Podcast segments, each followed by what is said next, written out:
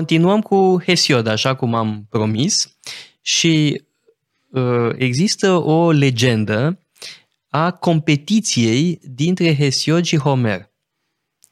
Și spre surprinderea noastră, Hesiod e câștigător. Uh, cred că e o bună uh, introducere Întrebare în tema noastră. de ce? De ce Hesiod? În legendă, ideea este că Hesiod uh, celebrează pacea, în timp ce Homer celebrează războiul. Și că de aceea Hesiod e mai util pentru societate. Să ne gândim la ce vrea Homer să descrie. Bun, în greacă, cleia andron, adică faptele de vitejie, faptele de glorie ale oamenilor. Desigur, sunt foarte importante, sunt foarte interesante, cu toții admirăm pe eroii homerici, dar noi oameni obișnuiți trebuie să trăim în societate, trebuie să ne ocupăm de traiul de zi cu zi. Și aici Hesiod, într-adevăr, este un ghid pentru un om cum se cade. Da, e da. ghidul omului cum se cade. Cred că, că asta avem, trebuie spus. Bă, trebuie zis că avem două opere atribuite lui uh, Hesiod, care ne-au parvenit. Uh, Teogonia, care e despre mituri, despre zei, și munci zile. Ei, și, mai degrabă munci zile. Și mai e un fragment, uh, scutul. Da, da discutabil nu o să dacă discutăm, e, dar într-adevăr, munci și zile este catehismul omului cum se cade. Muncitor, pios, drept, reprezintă exact valorile pe care e important să le transmiți uh, în societate. Da? Uh, ideea că um, uh, banul nemuncit este o pacoste, câștigul fără muncă este corupător, că doar dreptatea este bună pe termen lung, că nedreptatea este pedepsită. Că scandalul în Agora o să te aducă la sapă de lemn. Da. Cum face fratele lui Hesiod, că de fapt Munci Zile este un poem adresat fratelui, Perses, fratelui lui Hesiod. Pe care uh, îl cam ceartă. Da, care se cam ține de prostii. Și Hesiod îi spune că în primul rând un om cu scaun la cap trebuie să muncească, trebuie să fie un bun uh, fermier, chiar dacă are un pământ uh, ceva mai sărac. Hesiod nu îmi dă impresia că a fost o, o persoană foarte bogată, dar nu poți ajunge nicăieri în viață pe termen lung decât dacă îți vezi de muncă. Dacă îți vezi de turme de oi, parcă are oi sau capre, nu mai știu, pe care le uh, uh, îngrijește, e pe muntele Helicon. Și acolo, bineînțeles, primește inspirația muselor. Ceea ce este foarte interesant la Hesiod, spre deosebire de Homer, este că Hesiod apare în poemele sale. La Homer nu. Homer pur și simplu descrie niște evenimente. Ce se întâmplă la Troia, războiul, după aceea ce se întâmplă cu Odiseu. În schimb, Hesiod este prezent. Avem apariția individualității, dacă vrei. Și eu cred că asta se întâmplă tocmai pentru că Hesiod este produsul unui mediu multicultural. Da, hai să vorbim despre ceva la modă. Ce e mediul ăsta multicultural? Îi avem, bineînțeles, pe greci. În Boetia, în Neuboia, probabil acolo unde legenda spune că Hesiod ar fi câștigat un concurs. Uh, dar acolo probabil avem și călători din Orientul apropiat. Uh, ei sunt probabil cei care au adus alfabetul, așa numitul alfabet fenician, care stă la baza alfabetului grecesc. Uh, tot, de la, tot din Orientul apropiat avem câteva mituri care clar se regăsesc la Hesiod. Sunt modificate, sunt transformate. Avem, de pildă, de la hitiți, o populație indo-europeană. E o poveste, de exemplu, despre lupta dintre Teshub, un zeu al furtunii, Zeus, și Ulicumi, un uh, uh titan, un fel de tifon. Da, probabil ei sunt predecesorii uh, personajelor grecești. Așa cum, cu siguranță, avem elemente în teogonia care sunt preluate de la babilonieni, din Enuma Elish, de exemplu, sau oricum, nu știu dacă din Enuma Elish, dar oricum din literatura uh, din Orient apropiat. Și Hesiod, eu cred că simte nevoia să se individualizeze tocmai pentru că este rezultatul acestor influențe. Și atunci trebuie să-și creeze personalitatea. Homer nu simte presiunea asta. Nu cred că e atât de, atât de important, nu cred că e atât de pregnant acest element. Posibil, nu știu, așa o fi cum zici tu. Într-adevăr, Hesiod spune eu la un moment dat. Uh, Homer nu o face niciodată. Amândoi invocă muzele, uh, da. în mod uh, evident, uh, pentru că e vorba de inspirația divină. Uh, și iarăși ajungem la teologie. Uh, și Hesiod e teolog. Uh, teogonia este uh, o carte de teologie uh, și are și o dimensiune filozofică, pentru că unele, așa cum prezintă anumite mituri, ele deja deschid către o posibilă interpretare filozofică.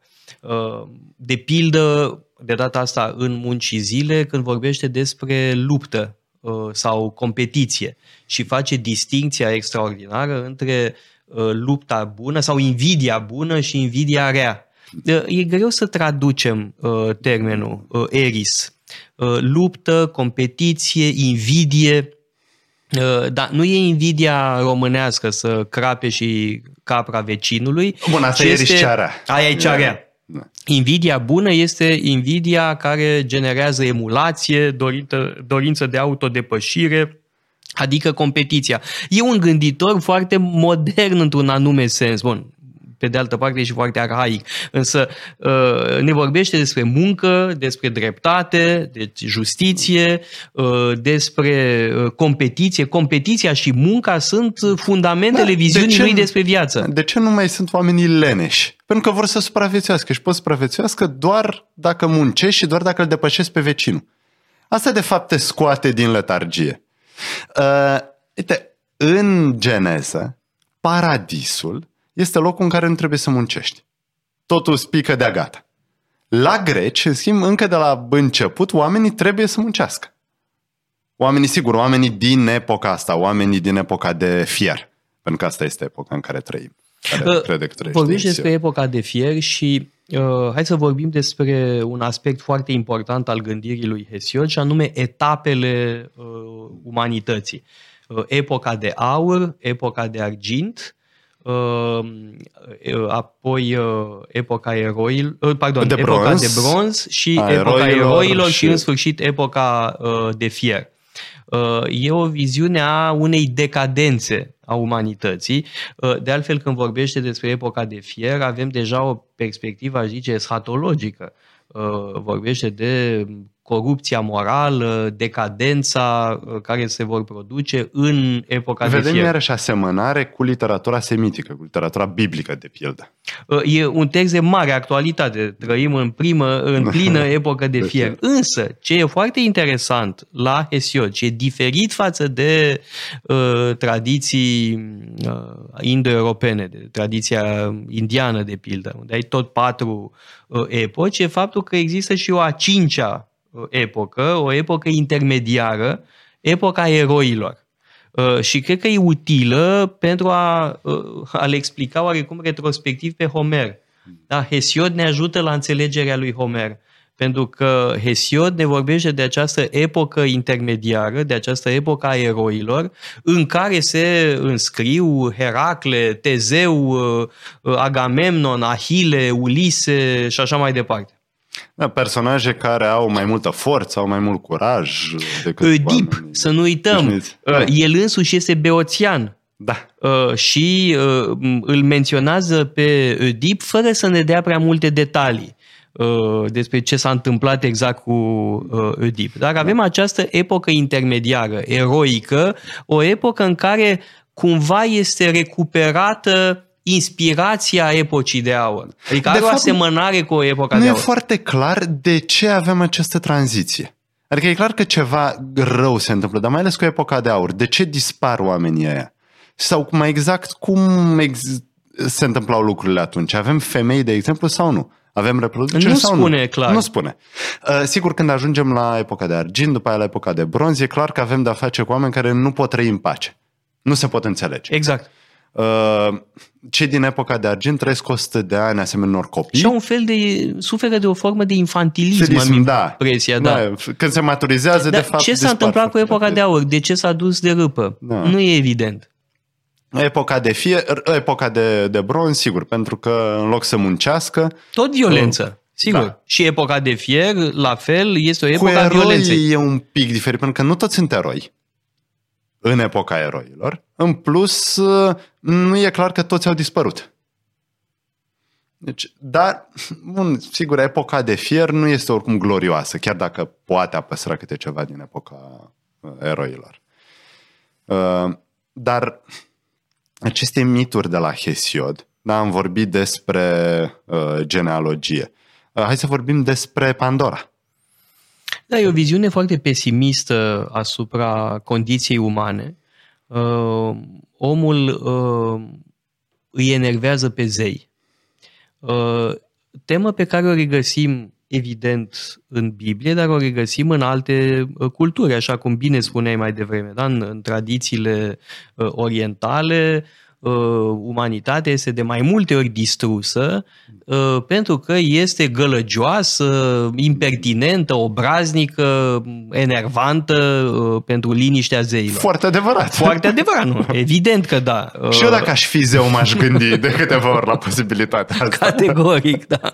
E, uh, condiția umană este uh, marcată de această supărare a zeilor, această supărare în primul rând a lui Zeus uh, și uh, cutia Pandorei asta simbolizează. Uh, ce nu este evident e ce vrea să spună cu speranța care rămâne ultima în cutia Pandorei, pentru că speranța ea însă și este un rău.